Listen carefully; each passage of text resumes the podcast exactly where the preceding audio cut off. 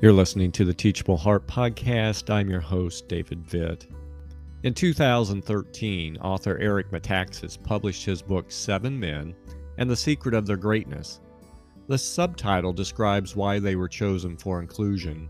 Metaxas included the following men George Washington, William Wilberforce, Eric Liddell, Dietrich Bonhoeffer, Jackie Robinson, Pope John Paul II, and Chuck Colson. If you're not familiar with any of these guys, I'd encourage you to learn about them.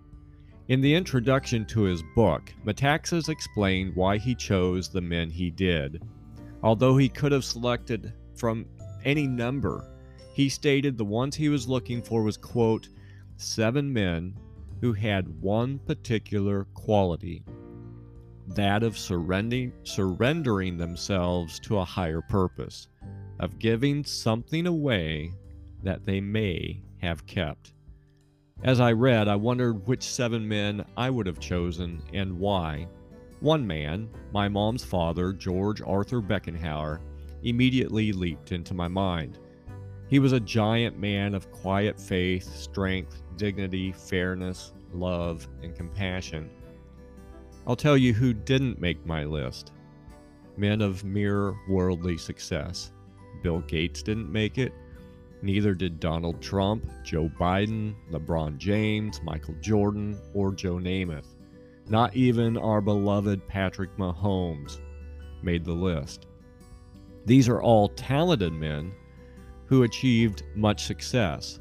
But does worldly success equate to greatness? God's answer to that question is a whopping no. When looking for the first king to lead his people Israel, God told Samuel, Man looks at the outward appearance, but the Lord looks on the heart. 1 Samuel 16 7. Later in 1 Corinthians 1, we read this God chose the foolish things of the world to shame the wise. God chose the weak things of the world to shame the strong.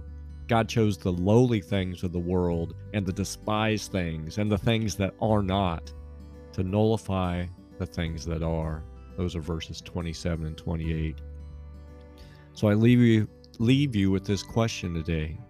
Who would make your list of great men and women and why?